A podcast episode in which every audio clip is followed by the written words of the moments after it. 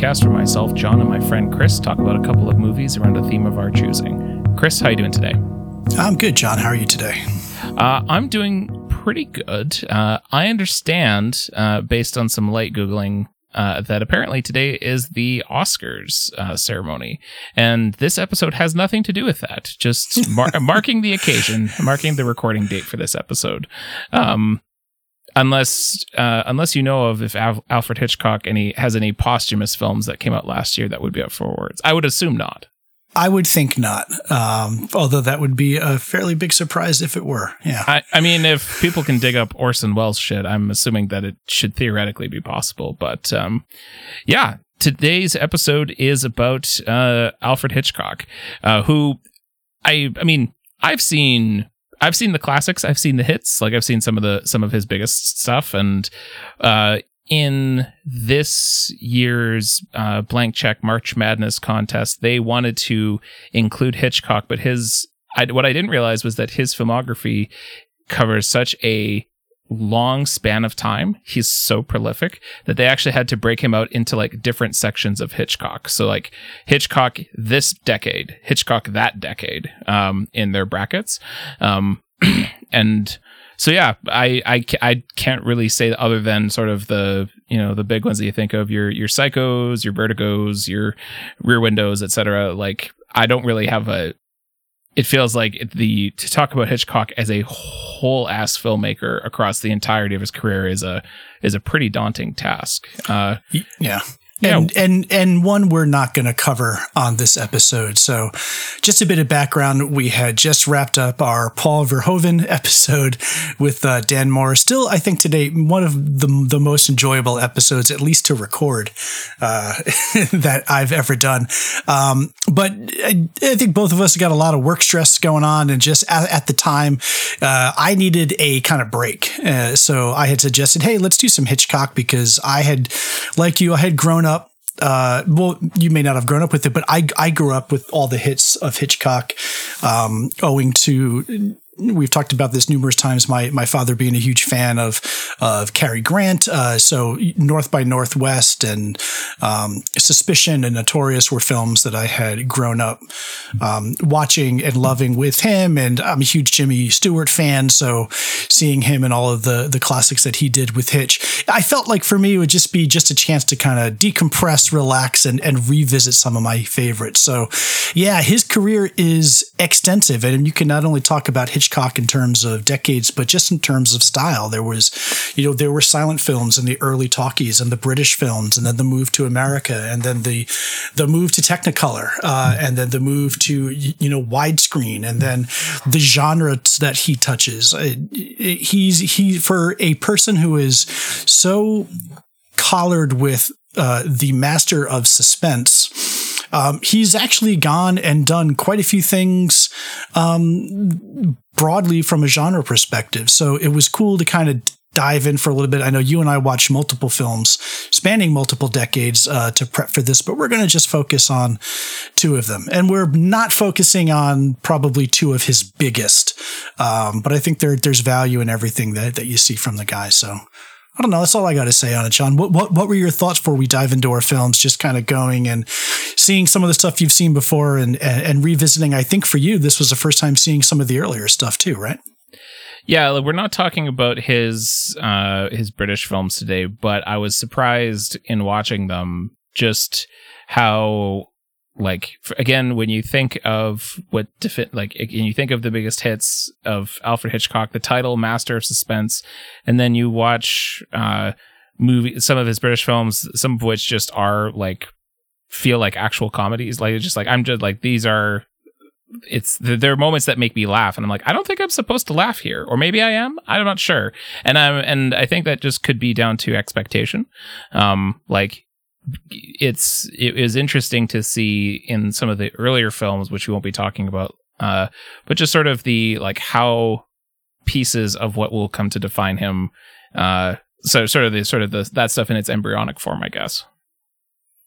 That's that's yeah. that as far as like the earlier stuff. That was that was about it. There were there was moments here and there where I where I like found it enjoyable. Like the oh, shit. What what was the one with this the clay pigeon?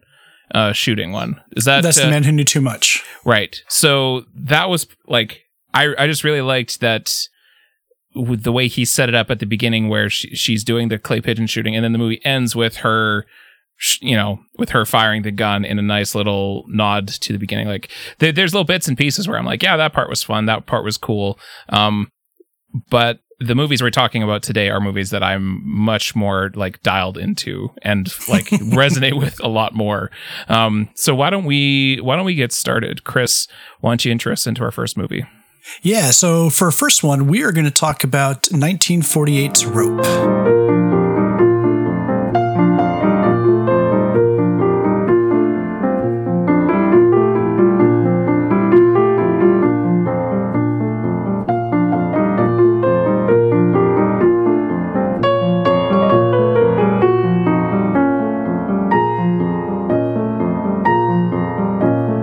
So, Rope, 1948 psychological crime thriller, um, starring um, a bunch of people, but primarily the lead here is uh, Jimmy Stewart. But you also have Farley Granger, um, who we know uh, from earlier. If you've ever seen Strangers on a Train, um, he was one of the stars there. John Dall, who is is fantastic in this film.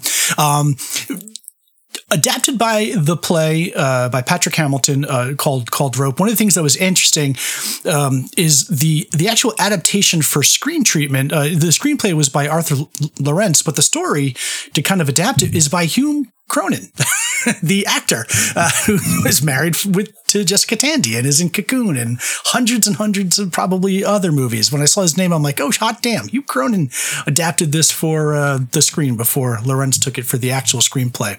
Um, and it's also kind of loosely based on um, Leopold and Loeb, uh, famous. Um, 1920s kind of murderous uh, scandal where these two students killed a 14 year old boy. Um, and that's generally what this movie is about. This movie is about uh, two people, uh, John Dall and Farley Granger. They are kind of postgraduate bachelors living um, a very interesting and somewhat closeted bachelor life uh, in the city. And the movie opens with them murdering one of their friends. They strangle them with a piece of rope. And uh, they do this because they feel that they are of an elite nature of humanity and, and there is a certain. Um, entitlement due to them and they just wanted to see what it was like and they murdered this person. Um, and the plan is they stick him in a box like a, a large drawer and they're going to dispose of him later that evening and have it be this perfect crime. Uh, but um, john dall uh, kind of the um, main character here uh, he's he's brandon. He is going to have a party first. Uh, and he invites the parents of the deceased person, the girlfriend of the deceased person, uh, the jilted lover who was one of their, their cohorts when they were in college. Um, and then above all of that, he invites his old kind of headmaster, um, Rupert Cadell, played by Jimmy Stewart, who um, he always associated as a kindred spirit and a, a deep thinker and philosophizer who could potentially appreciate what has happened here. So this is without a doubt very much a bottle episode. Everything takes place in this apartment, um, and the way Hitchcock stitches it together, he stitches it together to be as seamless as possible. It's supposed to very much look like everything is done in one take. So to have all of the creativity and and time compression of a play to make it look in real time, but with the freedom of the camera to go and accentuate the things that you want to accentuate.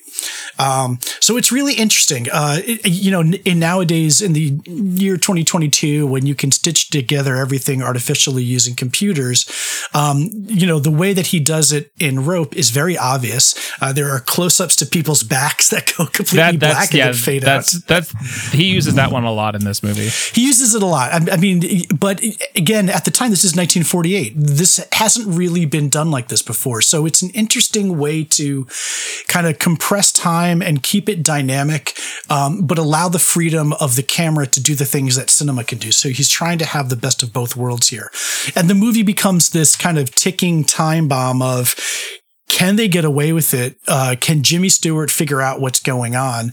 And then interestingly, I don't think you and I would have a question around this, but I watched this with my family and my son watched, and it was his first time kind of seeing a film where the two main characters are not the people that you want to root for.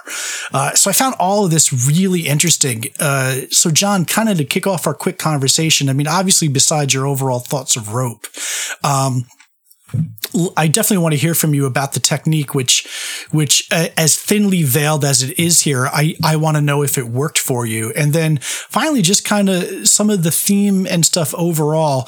Uh, what'd you come away with after seeing Rope? Was this your first time seeing Rope? I actually have seen Rope before, um, because when I was, uh, when I was starting to watch some like Alfonso Cuarón stuff where it was like, let's go, let's look at like crazy long takes, uh, uh, that kind of thing, I came across someone talking about rope as it's technically a cheat, but like this whole movie is supposed to be one take. Uh, and I remember watching it then as my first time. And yeah, the, the, um, like the, fa- the fact that there's cheats, I don't think subtracts from the impressiveness of the the choreography of camera movements and and where how actors position themselves um even if it's not quite as like magical uh in in in that to be fair sense. though right yeah. i mean each each take even before the cheat. It's 10 minutes long. I mean yes. that's a massively long take in that, that itself. Yes, that is yeah that, that's why that's why it's still like real that's why it's still really impressive if not like like mind shattering in in that sense. Like it, it is still very impressive how they're able to pull together the things that they do.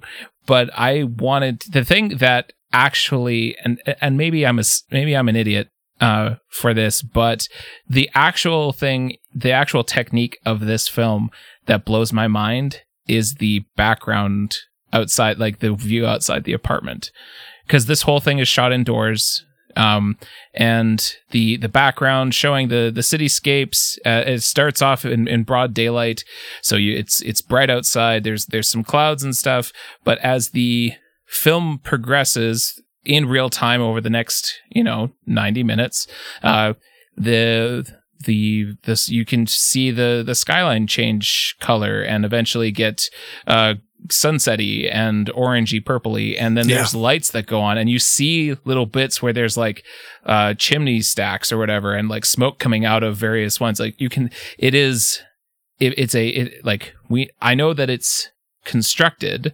but the way that they're actually able to tr- coordinate all of the not just have a matte painting but actually have something that is able to like where they're having like moving parts around different pieces and that that shit again maybe i'm an idiot for liking it but but i i that was the part that actually blew me away was like i can't i couldn't get over how the background kept changing um and how they were able to do it. That that was well. The from, set design yeah. in general is fantastic. Yeah, I, I, I think that's such a, a, key spot because it's so, and I think that's one of the wonders of of Hitchcock and how he does some of this stuff. Anyway, I think. Correct me if I am wrong. Um, I had watched a bit of the documentary on the making of this. I think this was his first Technicolor film. So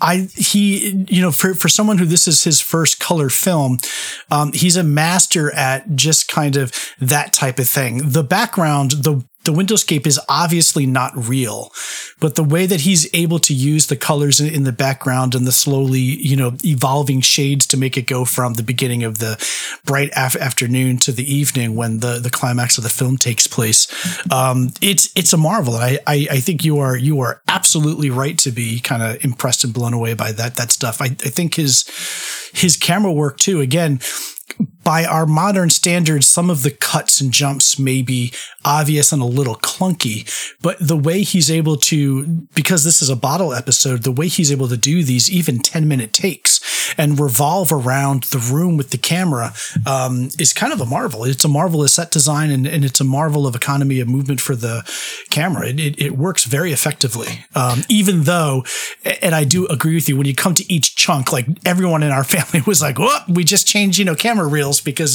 the reel ran out. Uh, but it, it, it, it still works. And I don't think that detracts at all from the, from the film itself.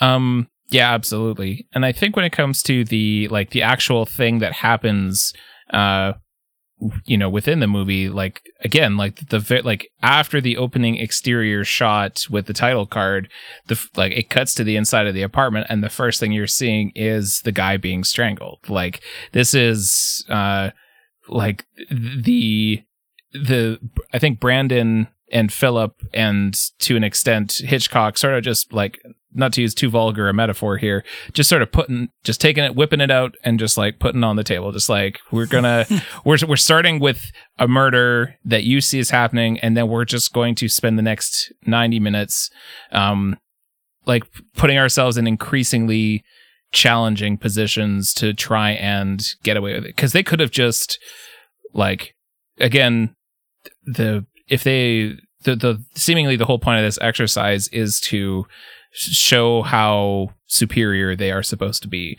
And so it's not just enough to have killed him, they decide to have a dinner party afterwards with the body still in the apartment. And it's not just a dinner party, it's a dinner party full of the deceased's friends and loved ones.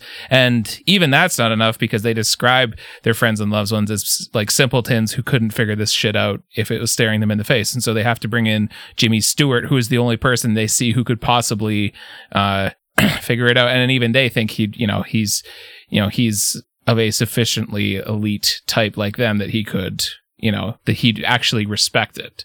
Um, which I, I think that like the, the, the, when it comes to the Philip uh, of it, he's the, I mean, he's the weak link in the chain like seemingly all the way through, right? Like you you know from minute one, like he, this guy's gonna break, um, and that Brandon, who's the guy who keeps getting progressively more and more complex and ambitious and borderline ridiculous with his plans is sort of the the driving force of no we're going to do the perfect murder and have a dinner party where we're going to basically flaunt uh, this in front of everyone and no one's going to be able to figure it out.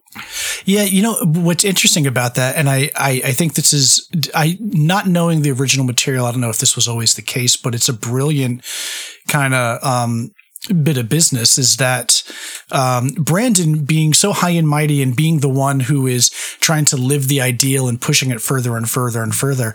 That's that's all great for Brandon because Philip is the one who actually murders David. you know, when it when it opens, um, Brandon's holding him, but but Philip has got the rope because Philip, as they in a in a great sequence later on in, in the film, has got the experience strangling chickens, um, and it's Farley Granger with the rope, you know, wrapped around his neck, pulling and squeezing him, and it is eventually Philip who he's way more traumatized and has PTSD from the event and and and doesn't actually break, but I mean, he might as well have broken for all of his histrionics and his screaming, which was one of my wife's favorite parts of the movie. Just seeing how completely rattled Philip gets as the course of the movie gets on, and he just starts screaming and yelling at Jimmy Stewart. Uh, it, it's I love that Brandon becomes more and more and more the one to push and go forward, but it's really Philip, the one who actually has done the thing that they have have been talking about experiencing. And I, I love the contrast of the one with the ideal is not the one who actually committed the act. So it's almost a false pretense that he's pushing and being so braggadocious and so boastful about his, his elitism. It, that's an interesting point because I was actually thinking, just given that we recently were talking about Basic Instinct uh, last episode, how I think Brandon obviously this would be decades before basic instinct would ever come out but the like Brandon has the like ha- has the you know the the seeming confidence and vision of like a, a, Sharon Stone, but he is much more of a Michael oh, Douglas, like hundred yeah. percent. Like like it's it's not it's not even that someone has managed to like completely outwit him at every turn, but like his his his his partner Philip, um, whether we take that regardless of how we understand the term partner in this sense, um, is always on the verge and and and and understandably so i don't i've never killed a person but i suspect that it could be traumatizing if uh, uh to do so and uh for all of the stuff that brandon puts together he he is undone by uh ultimately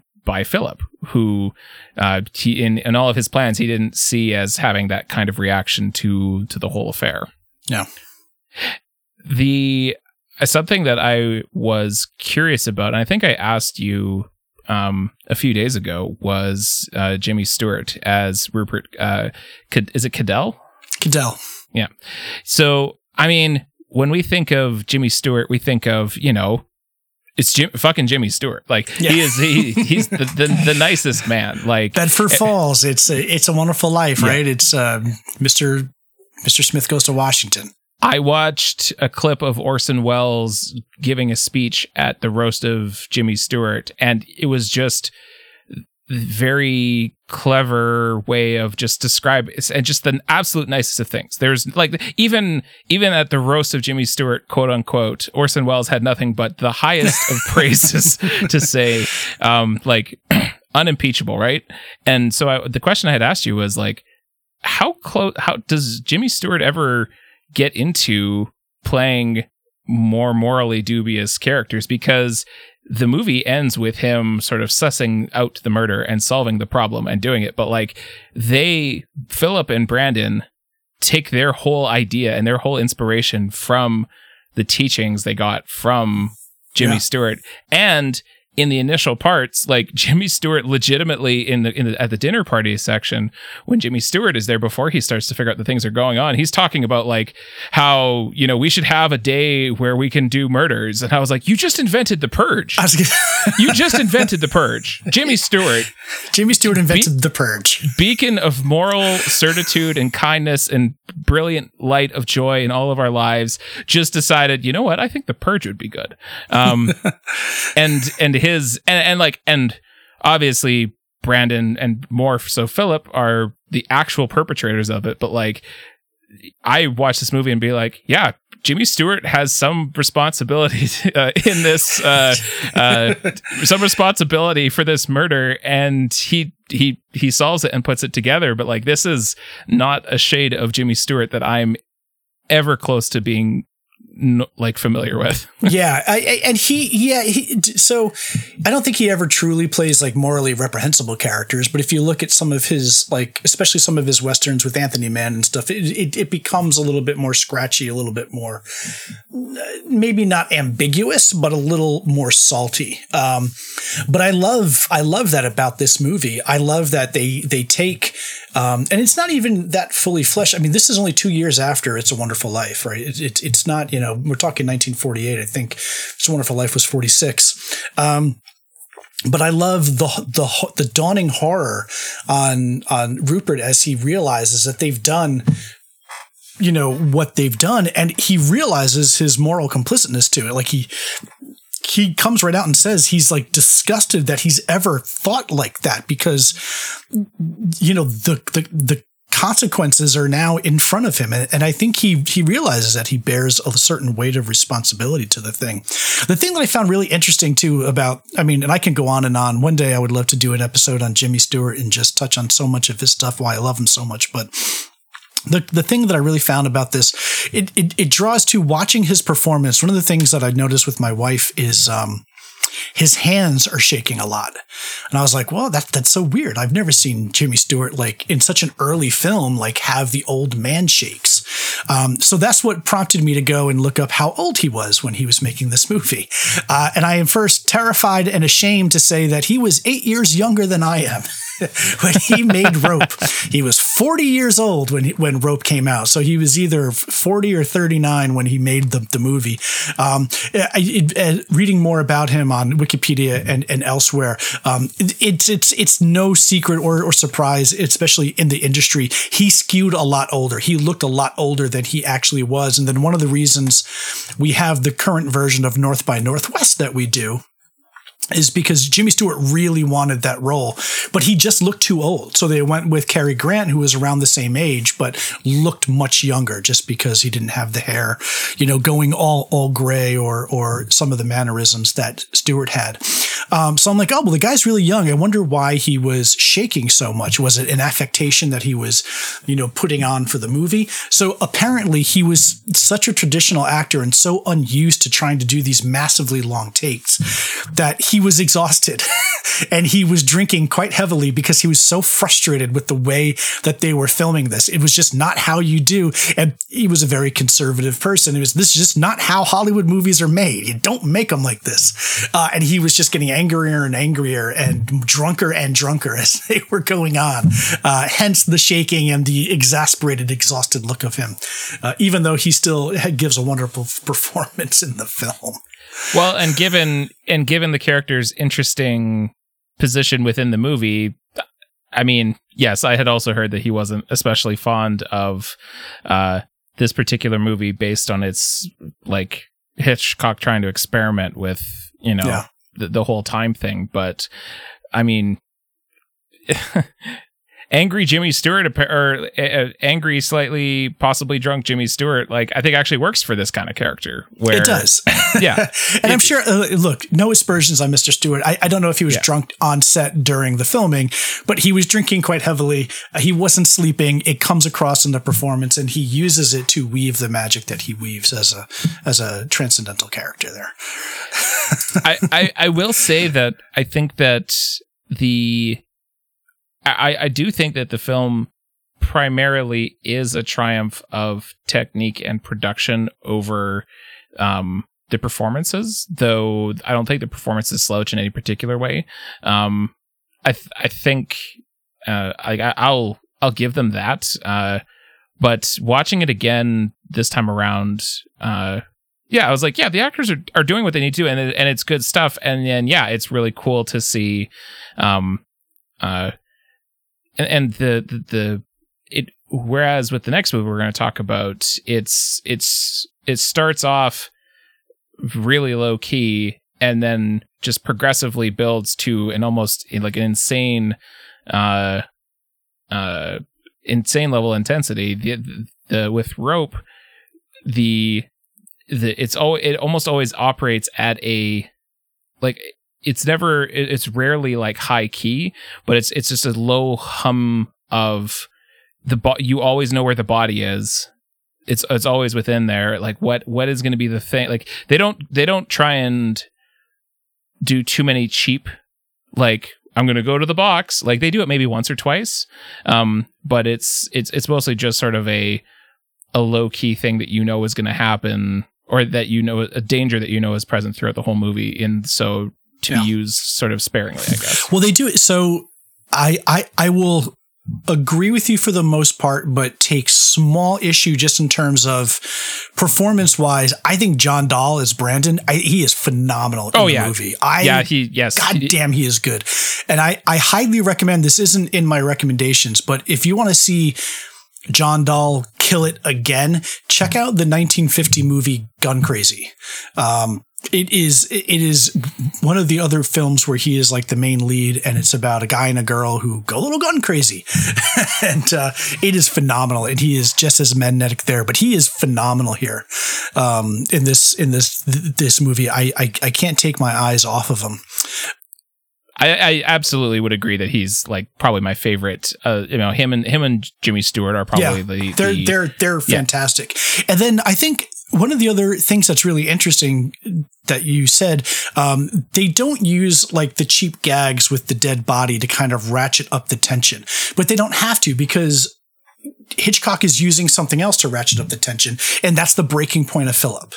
So you don't need to keep going to the chest of drawers. You just keep watching how much more tightly wound Philip goes, and the and the ratcheting tension, the ticking bomb is not do they see the body? It's to what you said earlier. When's Philip going to break? And that's, that's fair, yeah. That's what Hitchcock keeps winding up and winding up and winding up tighter and tighter until the end where everything just kind of, you know, you, you know, spring at that moment. And I really do like it. Um, I really do like it for that. Yeah, I think that uh I mean I think the classics are classics for reasons that are undeniable. Um but I, I there is a lot here in this uh in, in rope that I'm really glad to have watched it again. Like it's there's just there's just some really cool shit. and I'm always a fan of cool shit.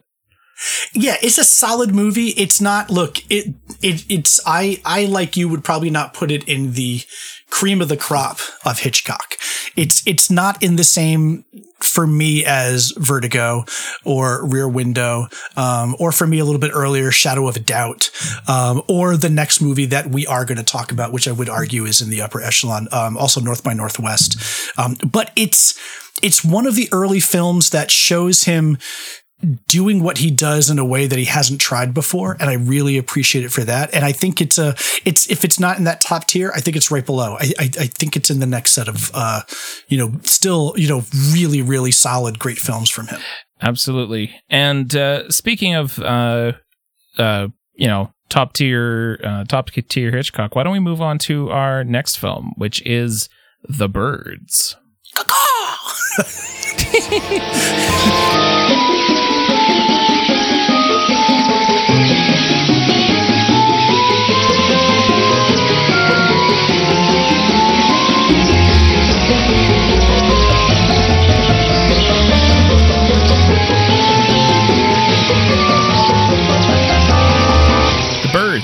Came out in 1963. Stars Rod Taylor, Jessica Tandy, Tippi Hedren, and my choice uh, of this movie mostly boils down to one very simple fact, uh, which is that uh, my wife, my beloved spouse, partner and mother of my children, um, has steadfastly refused over the years to watch it, um, such that I had never actually seen it. And every time I'd ask, say, hey, I'd like to watch The Birds because it's supposed to be, you know, classic. And every time she said no, it just made me want to do it more. So now, uh, given the excuse of having a podcast for which I, which would force me to watch it, I was like, well, obviously I'm going to pick it now. Um, so this was my first time around, uh, uh, watching the birds and the there's so much stuff that we need to talk about. Um, for one, well, we don't need to talk about it. I'll just mention it quickly. That Simpsons Halloween episode where the dolphins take over, and there's that shot of all the dolphins just sort of standing in rows, like silently. I'm just like, ah, that's a birds reference. Which is how most of my like, anytime I watch something new from pop culture, it's like, oh, I get it because the Simpsons did a joke about it. Um, I expected the whole time I was, I know that, I mean, the movie starts is called The Birds, and you know the from just cultural osmosis that it's about the birds attacking. But the second that I saw Jessica Tandy as Lydia, as the mom, I was like, somehow the mom is involved in this. Like, I've seen enough, I've seen again enough Hitchcock to know like the mom is going to be this like weird, somehow menacing, somehow responsible for it all figure that's just going to like just somehow she's going to be the villain. And she never does. Um, and, and, like she's kind of a red, like she's she's not a fan of Tippi Hedren, uh, but is like, I I kind of I was kind of surprised that she ends up being a little bit of a red herring of like, oh, she's somehow going to be the the malevolent threat in this movie, somehow connected to the birds, but no, she's just a mean old lady. That then there's nothing going on there. Any any initial thoughts on Jessica Tandy? Yeah, uh, a lot of thoughts on Jessica Tandy. I think she's fantastic in this movie. I, I think all around, with one exception that we'll talk about when we talk about the cast in general, I think the cast is phenomenal. Um, and I think you, so I, I wonder if this is just like a way we come to the movie because I, I never, I, even seeing this the first time, I never was looking for the plot mechanic to figure out, oh, she's the evil villain of the piece she th- this is very much like um, kind of a retroactive comparison like to yourself. You're like, oh this is a I, I i know this from the simpsons. You know the way that the birds is formulated to me comes from like the closest connection that I make is Stephen King. This is The Mist. This is a bunch of people that a, a stressful supernatural experience brings out their true colors. And you find out through Jessica Tandy that, you know, she, there's a reason why she's kind of a maniacal you know, clingy bitch. And it's because of what has happened to her and, and what, uh, and how she kind of taken her life experiences and implanted that onto her son. Um, so I think she's phenomenal. I think she has maybe my second favorite scene in the entire movie. Um, and the fact that she does kind of come around at the end, I, I never saw it as a red herring. I just saw it as one of those because the threat is the other, Hitchcock tends to focus in then on his primary character. So I just saw her as one more conflict that needed to be resolved in order for this movie to kind of end. And when it does, it does, and it does so very nicely, I, I think. But uh, I don't know. That was a long roundabout way for me to say I thought Jessica Tandy was fantastic in this movie. Well, absolutely, and and and I think yeah, especially in the end when they do sort of get to sort of resolving that, I was like, oh, this is actually kind of nice. Um, and when it comes to like like they they're able to give her more breadth and dimension than I was necessarily expecting, uh, which doesn't always happen. Let's say, for example, like the kids in this movie the the the something that I noticed, especially in some of the earlier British films, like kids, sometimes kids happen in the in Hitchcock movies, and they just exist to be picked off, like just absolutely smoked. Uh, whether it's uh, oh, is it uh, fuck. Was it the lady vanishes where the kid uh, gets? I, I don't know. There, there's definitely one where the kid ends up having a bomb and gets blown up. Uh, accidentally. And then i'm also thinking of like the the students at the school in the birds just getting like real fucked up by those birds. Just does not does not give a uh, absolute fuck. So i that was kids definitely something i noticed kids are there yeah kids are there for the most part to be put in peril right? Because hitchcock knows that's a device that's going to get to adults right? Like you know it yourself. We, we we've had conversations with other films where sometimes it's hard to watch a film where a child is in danger or a child is hurt because it preys on all of your kind of parental instincts, particularly if you are a parent. Hitchcock knows that and devilishly is like, "Fuck you guys! I'm going to show a bunch of birds."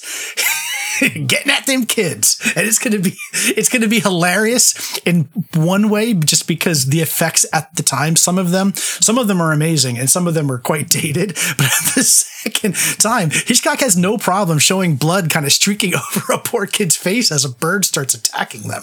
And it's it's deliciously evil. Yeah the the way that yeah i i think that my child danger alarm that goes off in my head when I see that in movies didn't trigger for this one as much. Um, where I was like, I don't want to watch this, and and I think part yeah. of that part of that comes down to again the, the effect like when the birds aren't moving and the, when the birds are just sort of lined up in a row silent, uh, that shit is legit creepy and but the second you have like your they they have to attack the kids and so you see the the the green screen the terrible green screen stuff like that that that kind of that that's one of the reasons why it breaks for me.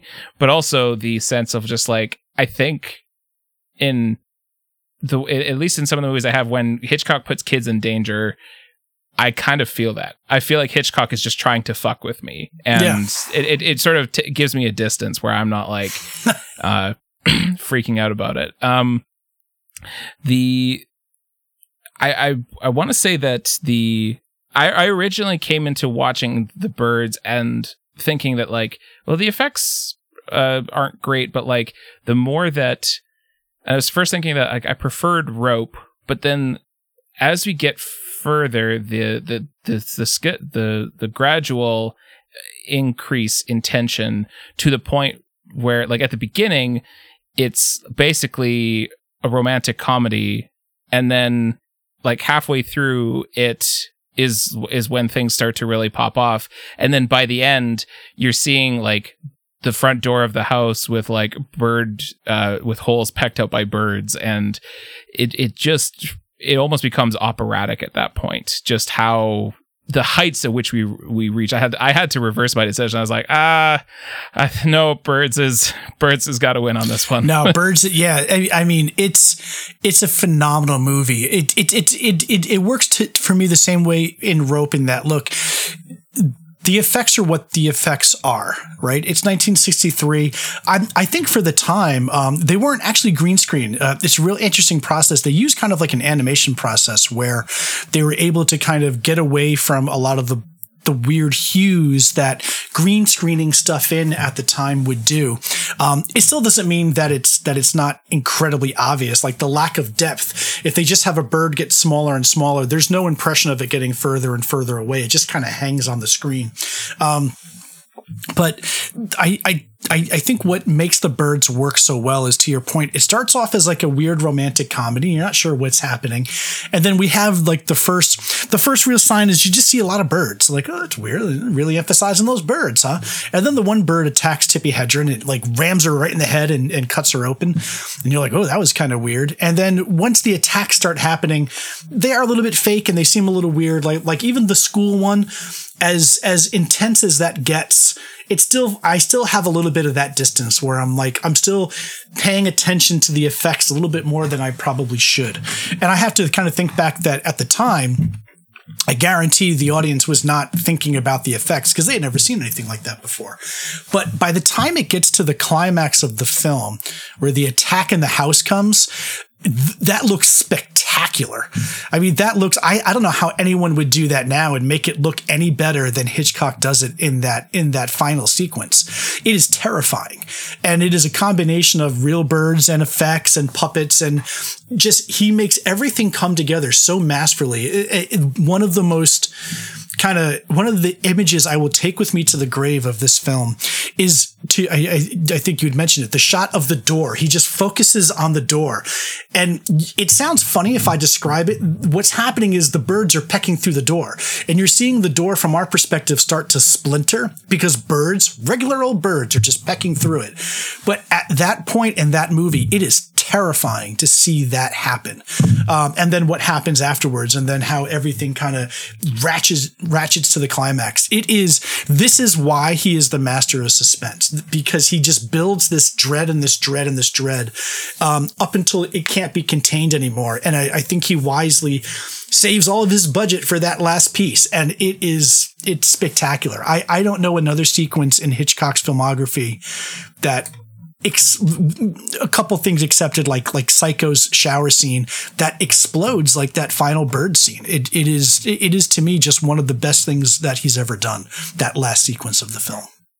The well, in that shot specifically, it it th- that shot for me works where some of the bird attack stuff is you obviously can sort of keep it at a distance is because the the whole like the you can see the door moving um, and you can see the holes that have already been done, but they don't try to like the the implication is that they are pecking through the door based on what you see, but you don't see any like the, it doesn't show any. There's no shot of birds, right? Yeah, which would be terrible because that's not yeah. actually how bird like birds could like that's not actually a thing that would happen. And so uh, by in a sort of Jaws, you don't show show the shark kind of moment. He's like, we're just going to do this by implication. Um, and and it works. And your Absolutely. brain fills in like, holy crap, how are they doing that, right? And it's yeah. It's, but Which, then conversely, when he shows the shit happening, when Tippi Hedren goes up to the upstairs and and like it's funny she she the, the, that's the huge big scene right so she's going upstairs because she hears a sound everything seems to have gone away and everyone's kind of dazed and bedazzled and well, bedazzled. I don't know that they're bedazzled. That's a weird word to use, but they're all kind of bedraggled. they're, they're all lit up with gems. Uh, they're all kind of laying down and she hears a noise upstairs that sounds like bird fluttering. She goes to the door. And the first thing I saw, I'm, I'm praying to myself because I don't remember. I'm like, does the door open out or in? Because if it opens out, oh my gosh, you're going to let all those birds back in the house. I forget how this movie ends. But if it opens in, she can see the birds and then she can just quickly pull it closed and nothing's going to happen. And I look and the the, the door opens in. So I'm like, oh, this is not going to be as bad as I remember it being because she can just close the door again. And then the way that it and winds then- up happening, that the fact that it opens in means it also closes out and becomes a, a huge point later when she's trapped in that room and then Rod Taylor has to come and get her and can't. At that point, you're seeing the birds do what they do. You're, there's no kind of implication or use your imagination. And it's equally terrifying to see what they do to her. Absolutely.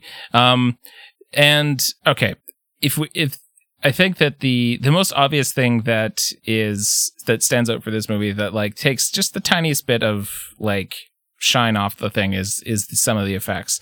Um, but there was something that it sort of threw me off at the very beginning of the movie is sort of the romantic comedy aspect of how Rod Taylor and Tippi Hedren get together, um, which is that she's uh, she's just at a store and Rod Taylor, who knows her from an old court case where she had uh, done a prank, uh, decided to pull a prank on her seemingly at random and then her response is, "Well, he's Rod Taylor and a handsome man, so I'm going to buy some lovebirds and drive out of my way to give them to him." That that part where I was, I, I eventually like once once things settle down, once they're there, I can sort of buy them as a couple, and then you get to like the the you know the rest of the business. But the whole part where he like negs her basically for something that happened years ago, that whole part, I was like, is this like what kind of insane like men's rights activist bullshit is he on? so I, I I didn't get so you may have had it slightly different than I understood it. Was it for a really old court case or was it one that she was going to have to appear in court for? I thought I, it was for a forthcoming case. I, I thought it was for an old thing that he recognized her from, uh, where there was some again they just called it like a practical joke i think. And he was like i'm going and he does this whole song oh, and yeah, dance no, about it, not knowing who she no not knowing who yeah. she is. And then it's like now you and then when he finally says yes i do know who you are and now you know how it feels to have a prank pulled on you. And i was like like they what? Like why? Why would it's, you do that? it's it's weird it, it's a weird and awkward meet cute. I would argue that I think one of the primary reasons why it also fails the way it fails is, um, and maybe this is a good time to talk about some of the performances, because um, I think across the board, Tippi Hedren, if, if, this is her first real film, she is f- great in this. I love mm-hmm. Jessica Tandy. I've already talked about her. Suzanne Pleshette. Oh man, man. Let me yeah, tell you. Annie, the school teacher. Yeah, yeah, she, she, she, yeah, yeah, uh-huh. yeah. Uh-huh. uh-huh. That's that's all. That's all we need to say. Uh, Rod Taylor is a stick in the mud, man, and he does not hold a candle to the other people in this film, and it drags it down a little bit. it really does. I, well, and and I and I'm wondering if someone with more charm might be able to better sell you on these weird plot contrivance that puts the yeah. two of them together, or just like rewrite it so that it's not as weird as it is. Because yeah. really, like I, I guess, I mean, I guess then at that point, the like one of the central questions, of course, is why are the birds attacking? And at one point, one of the townspeople, uh, in a rather chilling and uncomfortable uh, scene, uh, goes up to Tippi Hedren and says, like, this is happening since you started here, so this is your fault. And like, the only thing that you could possibly draw that from that is the practical joke that is referenced that she went to court for, but like is not elaborated on. So it's kind of like it, it's not really enough to really go off of. There is no it, way that that's the reason, unless there are weird like those weird like I'm gonna just call it call it what it is. Those weird fanboys out there that have to connect the dots to every single Star Wars or Marvel or oh god, re, re, th- there is there is no reason known for why the birds are doing what they are doing. If you are watching this movie to look for clues, you are an I apologize, but you, sir or madam, are an idiot. The whole point of the horror is we don't know why they do what they do. Please don't go looking for a weird clue that maybe this person works here or they did this and it was because of that. Please, please don't ruin this movie. Please don't ruin this movie for looking for logic. The terror is in the illogical conception of what is happening. That is why it is scary. It becomes non-scary the second you say it was because of a government experiment that went wrong. I I mean I was soapbox off. I'm not. I'm yeah, no, no, no. I I there are specific people in my life who you are describing, uh, and I don't like those conversations any more than you do. I was thinking about it more along the lines of like, is there a theme here? Like, like they establish her as having some kind of you know some kind of troubled past, but don't really get into it. And like uh, it, to to the extent that you're right, like it is mostly like it it doesn't really make sense to tack that on to why the birds are attacking, even though it does coincide with her arrival. That's why I almost think that it would be better to just like rewrite their introduction in a like just don't have him be weird to her. Just like yeah. like do something that would else that would require her to drive the birds up to see him, and then you're then you then you then you're done. Yeah, and I mean, and, and even her her weird prankster background it, that doesn't it really doesn't lend much to the story. I mean, you can make the case that she's you know, she does these practical jokes. She doesn't care about who it affects because she really only cares about herself. And then as her relationship with Jessica Tandy's mother character kind of comes into play and she's, you know, she starts to care for the little girl and she starts to care for the mother and she starts to show that she's not this perception of what's been put into the tabloids. Like, I get it but you could have done that in a hundred different ways and and and get rid of the whole prank scenario, which then makes you get rid of the whole opening, you know, meet cute gambit, which kind of fails anyway. Or we can just pin the whole thing on Rod Taylor, which I feel like is just as equally valid because because it's I all wish, it's all through his reaction to her, right? I wish there was something, you know, I wish I could pin it because I've seen him in other things where I like him. He just seems he's just so bland in this movie, uh, especially when you have Tippi, especially when you have Suzanne Pleshette. just, uh, you know, when it when it turned out that he just, you know, the he, they tell the story of how it didn't work out.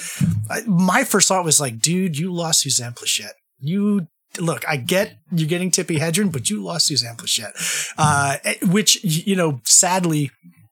We'll talk about spoilers. Uh, I, I, I, I said there was a scene with Jessica Tandy that's my favorite scene in the movie, uh, my second favorite scene in the movie. That's because my favorite scene in this movie, probably the most kind of awful, horrific, like this is horror, is that amazing shot where they're driving to go pick up, uh, I can't remember the little girl's name, but she was staying with Suzanne Pleshette and they pull up to the house and the camera just keeps going past the fence. And when you get to the fence opening, you see her laying dead on the front steps. It is such a chilling shot. It is it, it's a it's a masterful shot. It's a masterful Hitchcockian shot. Just how dreadful you're coming to the house, you know something's wrong because everything's quiet, and then to just the way that they do that reveal is is horrible, horrible, horrible, horrible. And it's and it's yeah. wonderful at the same time because it's so effective. Yeah, I, I think that uh, yeah, this I you you know it's coming because again from the very beginning you know that this is a movie about birds attacking. But the way that he's able to basically sort of delay the i mean delay the gratification of it. I mean to me that's why that's why you call him the master suspense. He's because he's able to basically hook you uh the, the the whole way around until basically at the end it's just like one of the more like it, it's not so much the actual th- well i mean in some cases where the effects are working, it's what you're seeing. But even so, it's more the um, the way he's able to manage those feelings of tension and really ramp them up at the end. That just sort of, or it's it's steady, but definitely escalating towards the end when it just sort of. I, I I came out of it like I went to this movie going, okay, I'm gonna watch this movie and then I'm gonna lightly make. I'm, I'm not, like lightly going to tease Heather about uh, not watching this movie, and I came away at the end of this movie not going, "Absolutely, nope, nope, nope. You, you, were right not to watch this. This is this is uh, absolutely going to." Uh, if you have a fear of large birds uh, in your close proximity, this it's is going to reinforce that phobia. It's just going to wreck you. I, I I'm almost at a place where, well, no, I wouldn't say that I'm closer to being scared of large groups of birds, but like I get it. Like if someone were, I'd be like, yes, that is a perfectly reasonable fear. I understand. um a couple other things I want to point out, just uh, um, I, because I alluded to it and never spoke to it, and I know you've talked about it as well. Um, my second favorite kind of scary scene in the whole movie is the sequence with Jessica Tandy going to reprimand the farmer who she thinks sold him oh, bad, bad, bad God. chicken feed, and just man with no eyes. but just not- he's a he's a man with no eyes in a fucking 1960s movie. Just just a man with his eyes gone. But it's not even it's, it, it's not even that great sequence because like like they cut and they do these flash cuts closer and closer and closer to his face, and they did a great job. That was also animated. They they animated out his eyes using the same process that they did to show the birds on the screen. But it's the sequence after that where she runs out of the house and Hitchcock kind of zooms the camera up to her face, but like zooms it up from behind, and you see her in distress, but there's no sound. Like he cuts the sound at that moment. It's there is a lot to be said for Um, and I, I highly recommend um, if you've never read it. Um, I will show it on screen for John, uh, but I highly recommend the Truffaut Hitchcock uh, book, which is them just conversing with each other about every single film. Uh, and they go into a lot of detail about the birds and the sound design of the birds and how it works. And that particular sequence is just a, a masterpiece of how you marry image and sound and sometimes subtract parts of that in order to make the scene even more effective. Um, it's such a great, it's such a great point in the film. Since we are talking about sound, uh, one last thing I want to mention is, or before we wrap up, is the is in the end before uh, when they're sort of in the boarded up house and you just and the cacophony of the birds just starts in. Like there are, you and I listen to you know experimental stuff, and I've listened to harsh noise albums that were basically like this is this is on par with any of the harsh noise stuff that we've ever listened to. I'm just like, this is fucked. Like this is, uh, and it's uh, like it, and it was done in the 60s. It's, it's it's insane. Just that that the people being scared of the shit ton of birds just outside. I was like, yeah, this absolutely works for me. Yeah. So good. Um, a couple other things to point out if you did not know. Uh, um, the, so the young girl whose name I couldn't remember is Kathy, the daughter, uh, mm-hmm. played by Veronica Cartwright, uh, who was Lambert in Alien and in a bunch of other movies. This was one of her early film roles as a little kid. Oh, that's fun. so just a little bit of trivia. And the other thing that I would be remiss and I would hate myself if I did not point out, um, because he is so near and dear to my heart, is um, this movie uh, was written by Evan Hunter.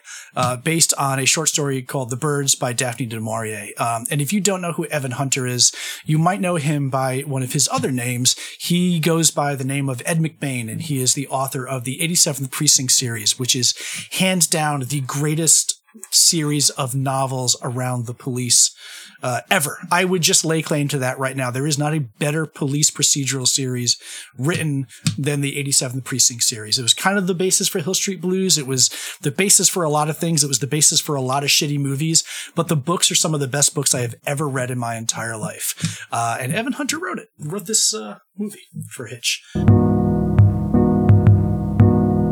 Now we're going to move on to film recommendations, which we do every episode. Chris, what you got for us today? I'm going to stick with Hitchcock because it was um, it was a lot of fun to revisit the films, and I know we've joked on the podcast before. Um, sometimes I just stick to the two that we watch, or sometimes I do a real deep dive. And I try to catch as many as I can, and when it's someone that I'm as familiar with as Hitchcock, um, it's easy to not only jump in but also make some more recommendations. So I'm going to jump with the the other two that I I caught um, while we were specifically watching for this, one of which is To Catch a Thief, starring Cary Grant and Grace Kelly. Um, it is not suspenseful at all. Uh, in fact, a lot of the uh, criticisms at the time where this was a step down for Hitchcock, it's all kind of fluff and silliness and not a lot of tension.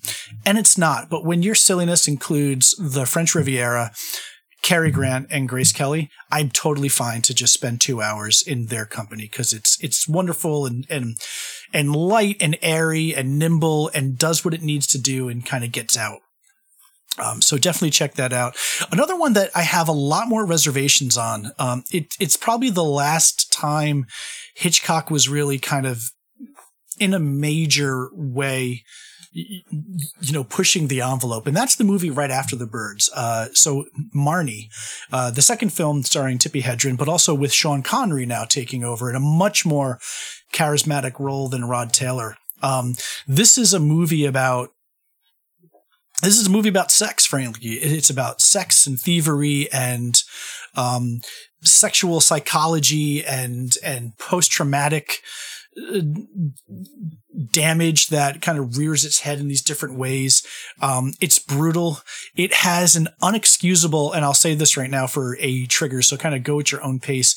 There is a there is ostensibly a rape scene between Sean Connery and Tippi Hedren um, that is horrible to watch, and it, but it's interesting to still see the movie and kind of work through why it's in the film, why it matters.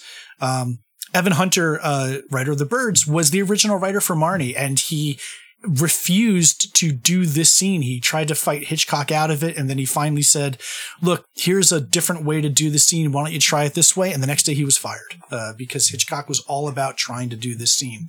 And if you know anything about Hitchcock and his relationship with icy blonde women, particularly Tippi Hedren, um, there's a lot that's come out about her experience with him. And a lot of that kind of informs the way you look at Marnie. Um, but I still think it's an important work to check out. So um, I'm going to kind of give that a recommendation with a caveat. I, I, I think it's an interesting film uh, that has a lot of problems that I think beg a closer review, um, especially in light of the films that come after, which frankly become worse and worse and worse uh, up until we get to Family Plot, which is just not a great movie by any stretch of the imagination. So, um, two, you know, kind of later ones to look forward to. And I'll just throw out there again, um, if we're talking about some of the older black and white ones that aren't Psycho, which is not particularly old, Shadow of a Doubt uh, with Joseph Cotten is just uh, incredible. Uh, one of my favorite Hitchcocks, Stranger on a Train with Farley Granger. I could keep going and going and going, but uh, we'll stop with those four and I'll hand it over to you, John, because I know uh, you, you got a couple that you want to talk through as well. If we're talking Hitchcock recommendations, again, this is one where I watched a The Simpsons episode where they get a pool, um, and then work my way backwards to watching Rear Window. Um, the uh, Rear Window is probably one of my favorite Hitchcock movies, straight up. Same here. Um, yep, it's fantastic. No, no notes, just p- pretty, pretty great.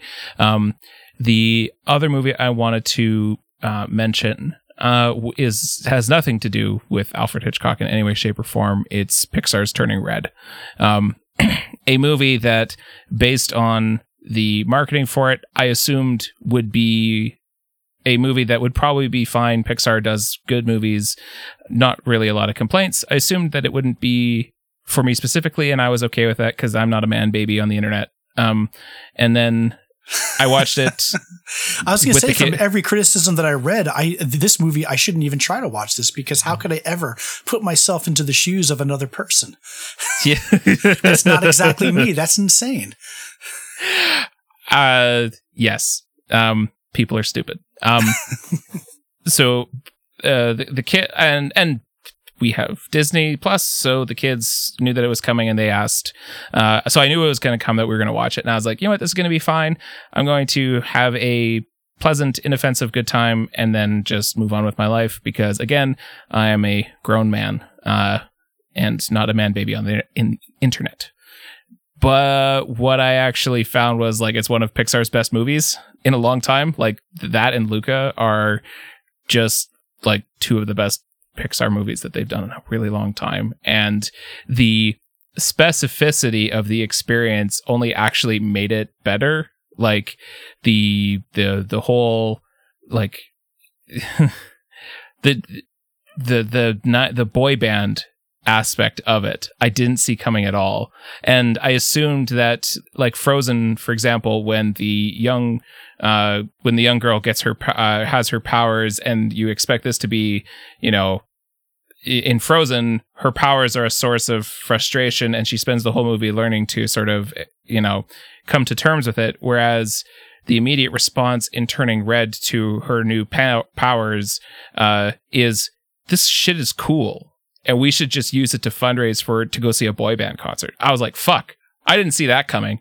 And then without saying more of what happens in the movie, every time I expected I knew where the story was going, it was like, no, nah, we're gonna we're gonna like it ultimately is about the some of the like the tensions and relationships within that you know the the main character and their family and friends but the way that they get there i'd never I was pleasantly and immediately surprised by, and the fact that you know it's th- there were just enough like if you didn't know anything about Canadians is that we have a inferiority complex where any mention of Canada sends us into like a frenzy. Where it's like oh, they said Canada! And so this the there there are enough Canadian specific references I mean besides the fact that it's set in Toronto that I was like that it made me happy. Um yeah that movie rules It's so I, good. I cannot wait to see it. Uh, I am really looking forward to it. In, in, reality, that one idiotic review aside, it seems the consensus is that this is this is Pixar doing what Pixar does best. Um, and I've always argued. I think we've talked about this in other arenas, but you know, specificity leads to university uh, universalism. It, it, the more specific, the more detailed you can make an experience, the more real that experience becomes, and then the easier it is to fall into that experience. Um, and as long as you have an ounce of empathy, it shouldn't matter how specific the instance is. It should just be, you know, how well it's executed and then how well you're able to put yourself in that, that place. So I am, I am, I am, I, I cannot wait. Um, unfortunately, I have a, a 14 going on 15 going on 30 year old son who has no interest in that because he has not found that he is not he has not learned the lesson of specificity becoming universal and putting yourself in that spot. Uh, he had a real problem with rope because he was like I dad i don't get it. They're they're bad guys. How am i who do i root for? And i'm like this is you don't root in this movie. You just experience it and then talk about it. Wait till uh, your son gets to breaking bad. Oh god. uh, but that is great. I cannot wait that that that is one that uh, maybe we'll have to talk about at a later point after I've seen it because I am really looking forward to seeing it. I'm hoping I I apologize, I'm hoping in hearing you reveal that you haven't seen it that I haven't spoiled too much. I don't think no. I have. I've, but, I've heard uh, that, that that boy bands play a factor. Okay, yeah, that's uh, it. And yes, I was at, at, every moment it just got better That's and awesome. i wasn't i did not have ex- expectations for it beyond just standard kids movie and it was fantastic um, but yeah, I think that's probably going to do it for us today. Uh, Chris, always, every time, absolute pleasure.